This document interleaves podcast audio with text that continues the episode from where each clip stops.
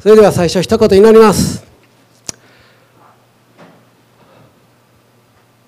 主よ皆を褒めたたえます。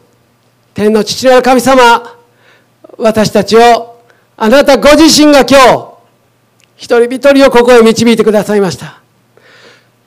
そして今あなたの圧倒的なその愛を注ぎ精霊を注ぎ恵みを注いでくださっています。私たちは今心を開いてあなたが天から注いでくださるその全ての恵みと祝福を余すところなく受け取ろうとしてあなたの見前に出ています。主よどうぞあなたご自身が御言葉を通し御霊を通して私たちに必要な真理と恵みの御業と全ての必要な知識とそして私たちの生きる力作り変えられていくその喜びあなたご自身をもっと深くもっと親密に知ることのその素晴らしさを今日知ることができますように。そしてそれによって今日から私たちの生き方が私たちの信仰が作り変えられていきますようにいよいよあなたと一緒にあなたに従ってあなたの手をしっかり握って歩んでいくその喜びをいよいよ満ち溢れさせてください。主よありがとうございます。イエス・キリストのお名前で感謝して祈ります。アメン、えー、今日だいぶ暑なってきましたね。赤津幸喜が裸足でこのギターを弾いてるとああもうすぐ夏やなと。え僕だけ？僕だけかなそう思うのは。あの先ほどのねこのヨハネの福音書のところ有名なところです。ちょっと出してください。ヨハネのねこの福音書を読むとね農夫であるイエス様の天の父なる神様はねここ読むと一見厳しくて冷たく感じるんですよ。私がねもし実を結ばなかったらどうなるの？取り除かれてしまうんちゃうんえらいこっちゃと。これす、まあ、素直にぴょって読むとね。これはえらいこっちゃ。身結ばんかったら取り除かれてしまうやんこれは頑張って身を結ばなあかんとねじり鉢巻きでこの箇所を読んでおそらくそう思う人もいると思うんですけどそれはちょっと違うんですよ。このここでね父は実を結ばないものは取り除き実を結ぶものはもっと多くの実を結ぶために刈り込みをすると訳されてるんですけどこの箇所はそのユダヤ的表現法から見れば同じ意味の言葉を違う表現で表現するというそういう表現方法なんですね。だからこの前者も後者もこの2つとも父なる神の恵み深い行為のことを語ってるんです。そう捉えるとここの箇所の読み方が変わってきます。取り除くと訳されてるこの言葉はね地面から起こす持ち上げる支えるという意味があります。はい皆さん注目。ここが地面としましょうか。地面から地面にベターっとなっているやつは地面から起こす持ち上げる支える。こういう神様の行為を取り除くという言葉には意味があるんですよ。つまりねイスラエルの野生に生えてるブドウの木。それはねつるはあの枝と言いつつつるつるですよ。でつるっていうのはこのほっといたらねこの地面をこう這いつくばるようにこうずるずるといくわけでしょ。農夫はそれを地面から起こし持ち上げ支えてやらないとその枝実がならないんですよ。でエルサレムのね南の方に位置するヘブロンに行くとね今も成城時代さながらの栽培方法でブドウが育てられているそうです。この写真をだいぶ探してんけどね。ええー、写真ないね。あったら送って LINE で。だいぶ探してんけどもうこれ言うのがないよね。で想像してください頭の中で。太い幹から枝が地面に水平に斜面に沿ってねこうずっとこう伸びていくんですよ。でこの枝を地面から浮くように支えるために岩が置かれてる。で岩の上をこう張っていくんですね。岩で起こし持ち上げ支えてるわけですよね。そしてこの支えられてる枝からつるが伸びてブドウの房がブドウの果実が実るわけです。この聖書時代から続いているこのブドウの育て方を考えるとこのヨハネの福音書の15章の2節のこの箇所はねこう読めます。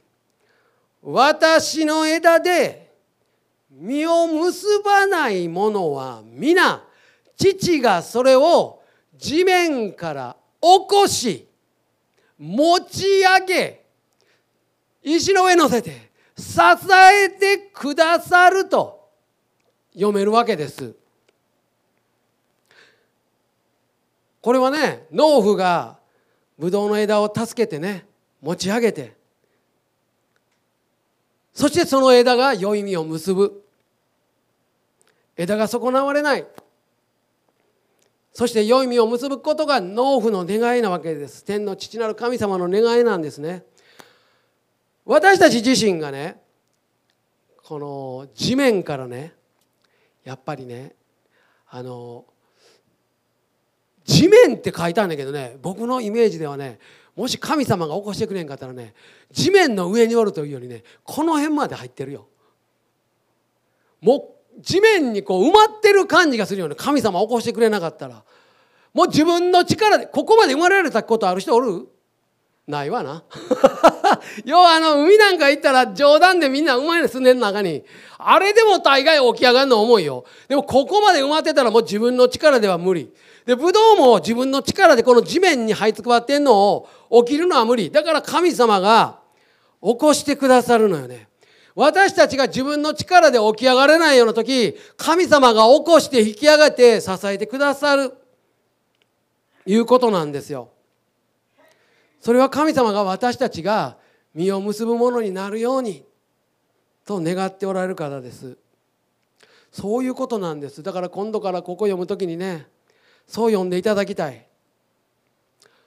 神様が地面から起こし引き上げ支えてくださるんだというふうに読んでいただきたいと思います。そして次もね神様の恵み深い行為が書かれてましたよね。実がなる木の場合にはもっと実がなるようにもっと良い実がたくさんなるように刈り込み。つまり剪定をするということなんですね。これ結構刈り込むらしいよ。僕いろいろこのブドウの僕農夫じゃないからさブドウ育てたことないから分からへんでブドウの栽培方法いうのをその農業のところのサイトに見に行ってみたよ。さっぱり分からん。さっぱり分からんねんけどめちゃめちゃ刈り込むいうの分かった。そんなに刈り込んだら枝なくなってまうんちゃうんぐらいいっぱい刈り込むよね。マジかそれでええんかと。でも私たちの人生にも実を結ばない刈り込まなければならない落とす必要のあるものがあります。それはね必ずしも罪深いものや悪いものだけじゃない。一見するとよく見えるものもある。実際にその中には良いものもある。あるあるけどもでもそれがイエス・キリストから私たちの心を遠ざけてイエス様にフォーカスすることをそらしてしまったりまた私たちの人生の大切な目的から私たちを遠ざけてしまうような時はそれがいくらええものに見えても刈り込まなあかん。時があるんですよ。そして私たちは人生の中でイエス様と一緒に歩む中でねそこ刈り込まれたら痛いわ。っていうとこあるよね。あそこだけやめてっていう。あるよね。この共感をちょっと。ガシコでもねこう刈り込まれた時は痛いよ。あだだだだだ。まあブドウが痛いかどうか知らんけど刈り込あだだそこやめて。あそこだけはとかあるんだけど刈り込まれることによって良い実がなる。っていうことなんよね。そしてその刈り込まれていく中で私たちは主に従うってどういうことか。主の御声を聞いて従うっていうことはどういうことかっていうことを私たちは学んでいくことができるよね。それらは全て天の父なる神様愛のある農夫のブドウの木に対する愛の配慮です。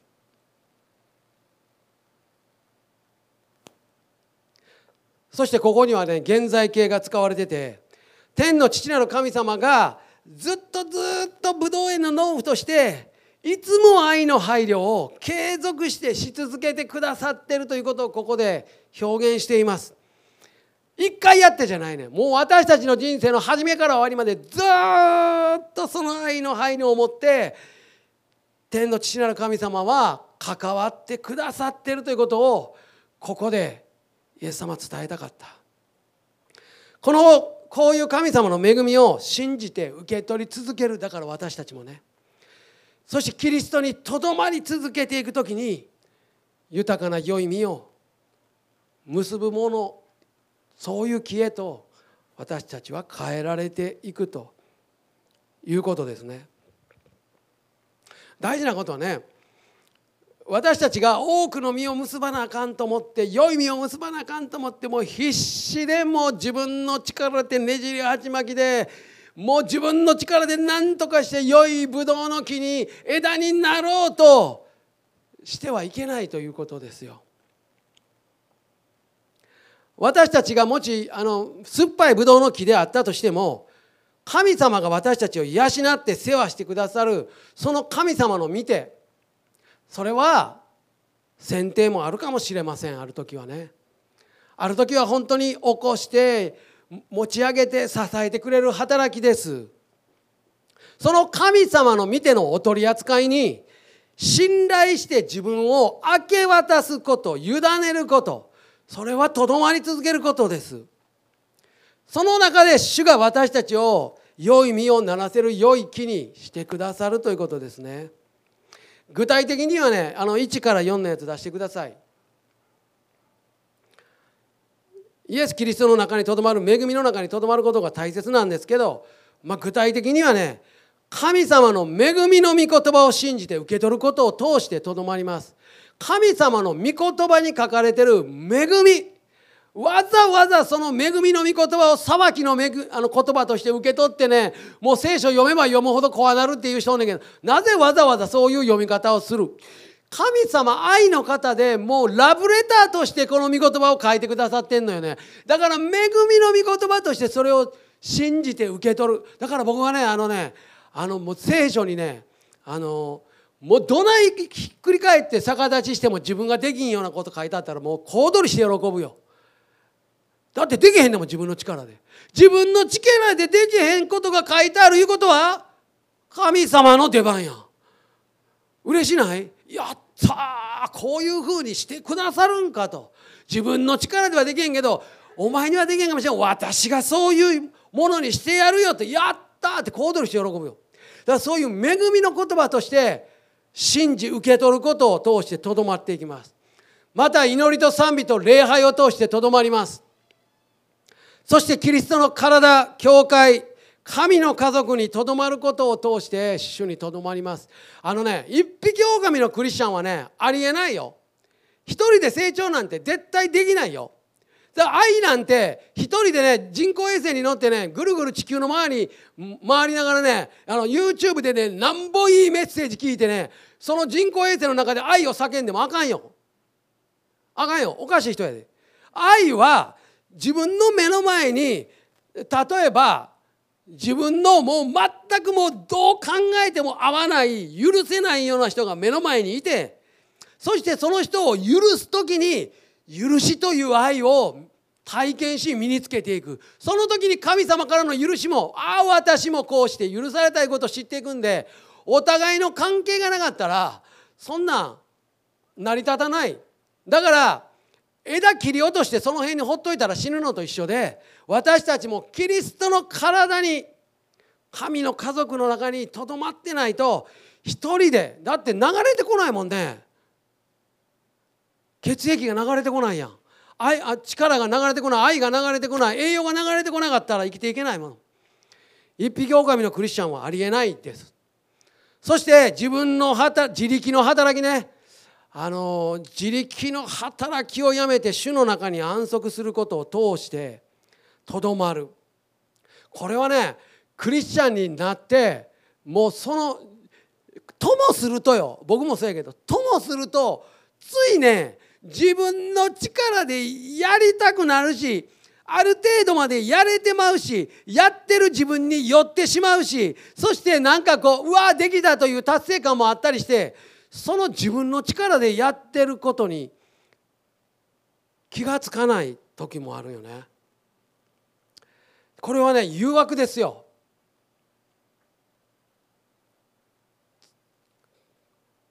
これは自分でも認識自分で罪と認識できない気が付いたらそこに陥ってる時がある一生懸命で自分の力振り絞ってやってる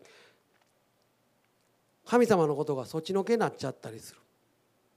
私たちは救われた時ね恵みにより信仰によって救われたんですよ。エペソ書に書いてある。恵みのゆえに信仰によってあなた方は救われたと。それはあなた方から出たことではなくて神の賜物やって書いてある。私たち救われた時恵みによって信仰によって救われたと分かってるわけですよ。救われた時は。だってイエス様が私たちの罪を背負って十字架にかかって死んでくださって3日目に復活して天におられてそして天から精霊を私たちの心に住まわしてくださって私たちは救われた。もう神の子供無条件に神の子供とされたという喜びを持って救われたんです。この今度洗礼ありますけどそうですよ。洗礼受けた時うわー救われた。死を神の子供となった。無条件で救われた。自分の力なんかじゃない。で分かってるんやけどしばらくこの生活クリスチャンになってからしばらく言ってると何故か自分の力で一生懸命で頑張るようになる。これに対してねパウロがねきついこと書いてるよ。そこまで言わんでええんちゃうと思うんだけどねガラテヤ書の3章3節にねあなた方はそんなにも愚かなのですか？御霊によって始まったあなた方が今肉によって完成されるというのですか？ねえ。きついね。お前はアホかいうわけよ。なんでやと。御霊によって始まって神様の恵みと信仰によって救われて御霊によって救われて始まったのに今あなたは自分の力で成長して自分を完成に向かわせようとなぜしているのかと。おかしいでしょうと。御霊によって救われて神の恵みによって救われて信仰によって救われたらそれによって成長しそれによって神様によって完成されるんでしょうとパウロは言いたいわけですよね。まあねブドウの木がある程度実際に大きくなるまではね農夫すらもそのどんな実を実らせるかは判断つきませんよ。この野生のとこにおるあのブドウとそれから農夫の耕された土地におるブドウと品種的には何ら違いないんですよ。こっち側はでも農夫が手塩にかけて愛を持って育てるから甘い良い実がいっぱいなるんよね。だからこのさっきのイザヤ書の5章1節出てきましたね。ちょっと出してください。さあ私は歌を我が愛する者のためにそのブドウ畑についての我が愛の歌を我が愛する者はよく超えた山腹にブドウ畑を持っていた。彼はそこを掘り起こしてちょっと皆さんよく考えてくださいね。神様こういうことしてくださる。掘り起こして石を除いてそして耕して時には肥料も入れてそして世話して育てる。そしてその中に櫓を立てて敵がけえへんか悪いことせえへんか見張る。でその中に踏み場まで設けてブドウができたらブドウおいしいブドウ酒にしようと心待ちにしているところが水ブドウができてしまったと書かれてるんだよね。イザヤ書のこの5章でね農夫はもうありったけできる限りのことをしたっていうんです。ありったけできる限りのことをブドウに対してする。って言うんですよところがねこのブドウやったらね話は簡単でいいよ。野生におるブドウのね種を持ってきてねもう死の子の言わずに持ってきてやな。こっちのいい畑に植えて一生懸命世話したらだんだん甘いブドウになってくる。ところが人間はやね自由意志を持つ存在として神様に作られた。神の姿に作られたからもう自然界の中で自由意志というものを持ってんのは人間だけ。この神様が言ってこの僕がこの野生のねとこでなってるこの渋い実をならせるブドウやったとして神様が僕に例えばさあこっちおいでこっちのこっちのねいい畑で私が世話してやろう言っても僕がやねいやもうもうもうほっといてもうええから。もうええねええね。もう俺好きなとこに行きたいねもう俺はええねん。俺は渋いブドウが好きじゃねえよ。俺は渋いブドウのままで行きたいんや。俺の道を行きたいんやって言ったら神様自分の可愛い自由意志を持って作った子供を無理やりここには連れてこうへんよ。でどう言うかというと「しゃあないな」神様。しゃあないなほなまあ一回、うん、自分でやれるとこまでほんならやってみと。でもここで見てるからな。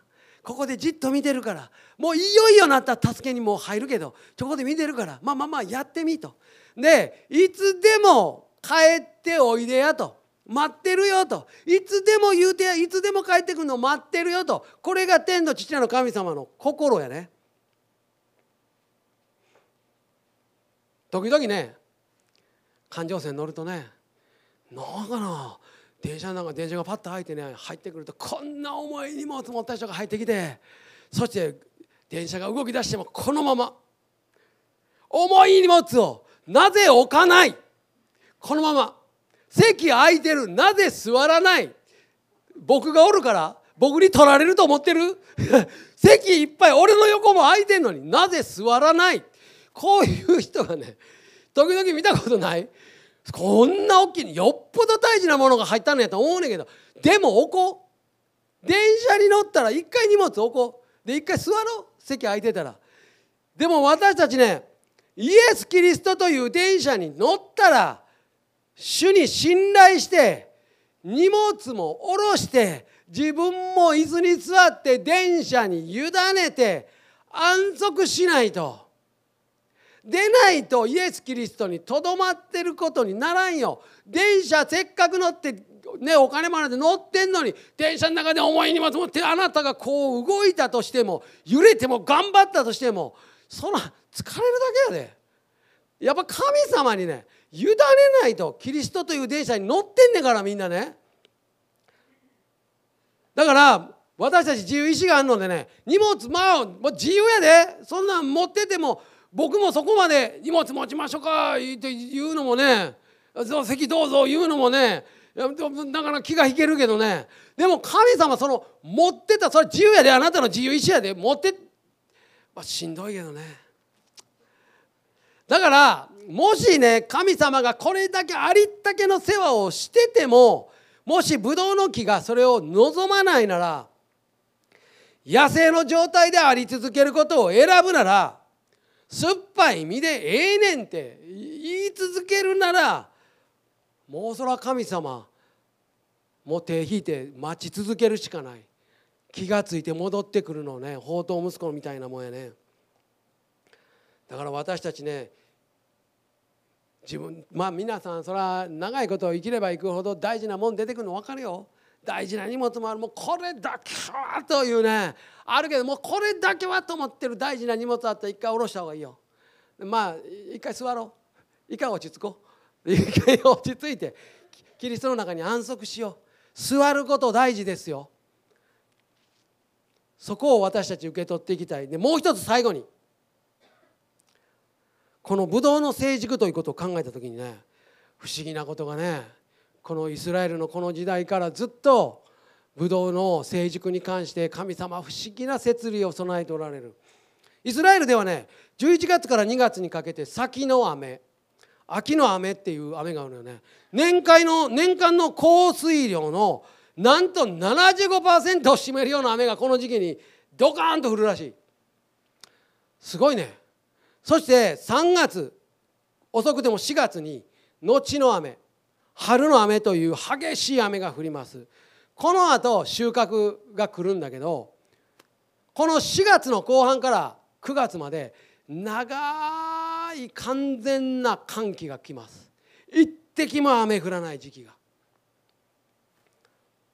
この暑い乾燥した夏。この時期がねなんと不思議なことにブドウの実がみずみずしく甘く成熟する時期なよね。不思議やね。中東って日差しきついよ。で一滴ま雨も降らへん。でも生き延びてたっぷりのもう水気たっぷりの実をならせるんよ。その夏の暑い長い寒気。なんで？不思議ちゃう。もうここで今日この話やめたらもう今日みんな気になって夜寝られへんよ。やめんけど。これね奇跡のような話なんやけどね。みんなあのあの歌知ってるヘルモンの梅雨にも似た豊かな恵みあれ歌ってて時々違和感感じひん。豊かな恵み歌僕やったら激しい雨ズハーね豊かな恵み。もう水が洪水のようにドワーうわー豊かな恵み。ヘルモンの梅雨？夜梅雨夜梅雨ってどんなん？もう寝てる間に知らん間に降って夜朝起きたらあ地面濡れてるなとか車濡れてるなとか知らんうちにこうサワワワサワワワじゃないな。じわじわ、うん、サラサラふわか。そういう感じで来るのが夜露じゃない？夜露の恵みやで。でもねここねこのブドウがそうやね。貯水槽の水が干上がってしまうようなこの時期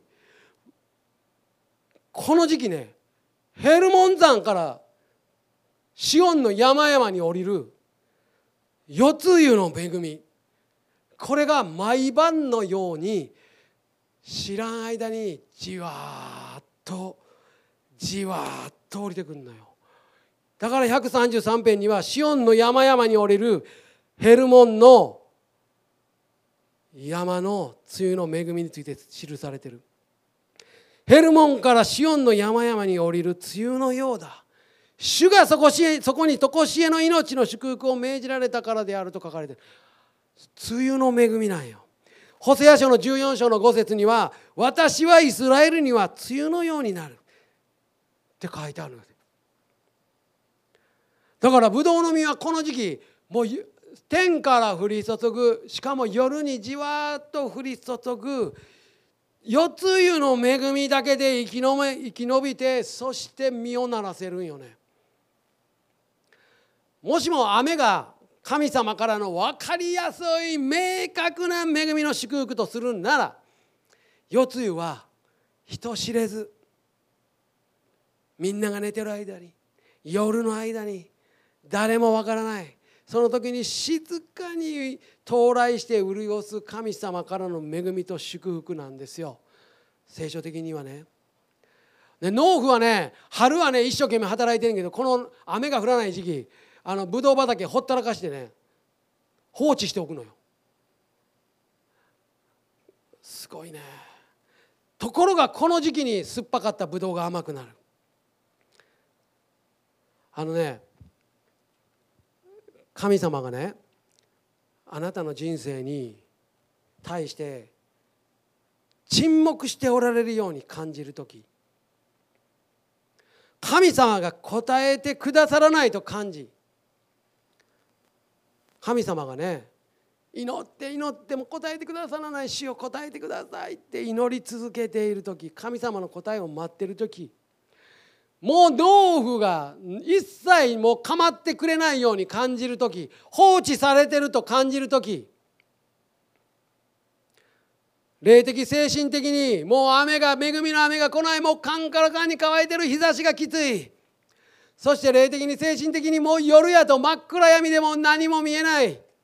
そういう時期そのような時にいやそのような時にこそ神様の夜露のような恵みが来ているということをこの聖書の箇所は語ってるんですよ。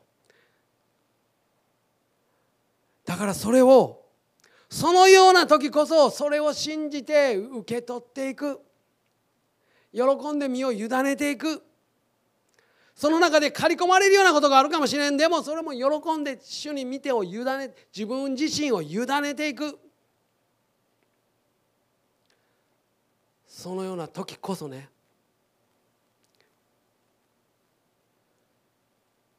皆さんそのことをね神様を信頼して受け取っていきたいんですよ。必ずありますそういう時は。夜のような時期が。もう一切神様の恵みが感じられない。もう農夫どこ行ってんっていう。そういう時期も人生の中ではありますけどそういう時こそ目に見えない自分には目に見えない周りの人にも見えないかもしれんけど夜露のような神様の恵みが降り下っているということを信じて受け取っていただきたいんです。賛美チームお願いします。それが主にとどまることじゃないでしょうか。どのような時にも主にとどまり続けていくこと。自分で実を結ぼうと思って一生懸命そういうもうね状況が悪い時こそ人間必死になってしまう。自分の力で何とかしようとする。でもそうじゃないよと神様おっしゃってる。委ねなさいと。荷物を下ろしなさい私に任せなさい。私の刈り込みも受けてちょうだいと。夜露のような恵みを受けてくださいと。1から4番出してもらえますか？もう一度ちょっと読みたいと思います。神様の恵みの御言葉を信じここに書かれているような信じてその恵みを受け取ることね。聖書をそういうふうにして読んでそこから神様の恵み愛を受け取っていきましょう。そして祈りと賛美と礼拝を捧げて捧げて捧げていきましょう。そしてキリストの体神の家族にとどまってください。互いに祈り合うことができますから。互いに祈り合ってその神様の梅雨の恵みを感謝しましょうよ。干上がってる時も夜も感謝しましょう。一緒に一緒に支え合いましょう。神様もちろん起こして持ち上げて支えてくださる方です。でも私たち神様の家族は共に支え合うことができる。だからそこにとどまっていきましょう。そしてねもう状況の悪い時ほど必死になっちゃう人間ってね気が付いたら自分の力で一生懸命やっちゃう。その時一回荷物下ろそう。一回落ち着こう。一回座ろう。電車に乗ったら座ろう。で主の中に安息しましょうよ。次出してください。自分の力で起き上げられない時もねあなたを地面から起こして持ち上げて支えてくださる神の愛と力を受け取ることができるように。自分にとって痛みを伴うね枝打ち剪定をされる時も私たちの人生の中でそれは今いらない。後でいるようなのかもしれんよ。分からんよ。でも今は神様いらないって言って取り除いてくださってんねんからそのことをより喜んでへり下って受け入れましょうよ。神様の御手に委ねましょう。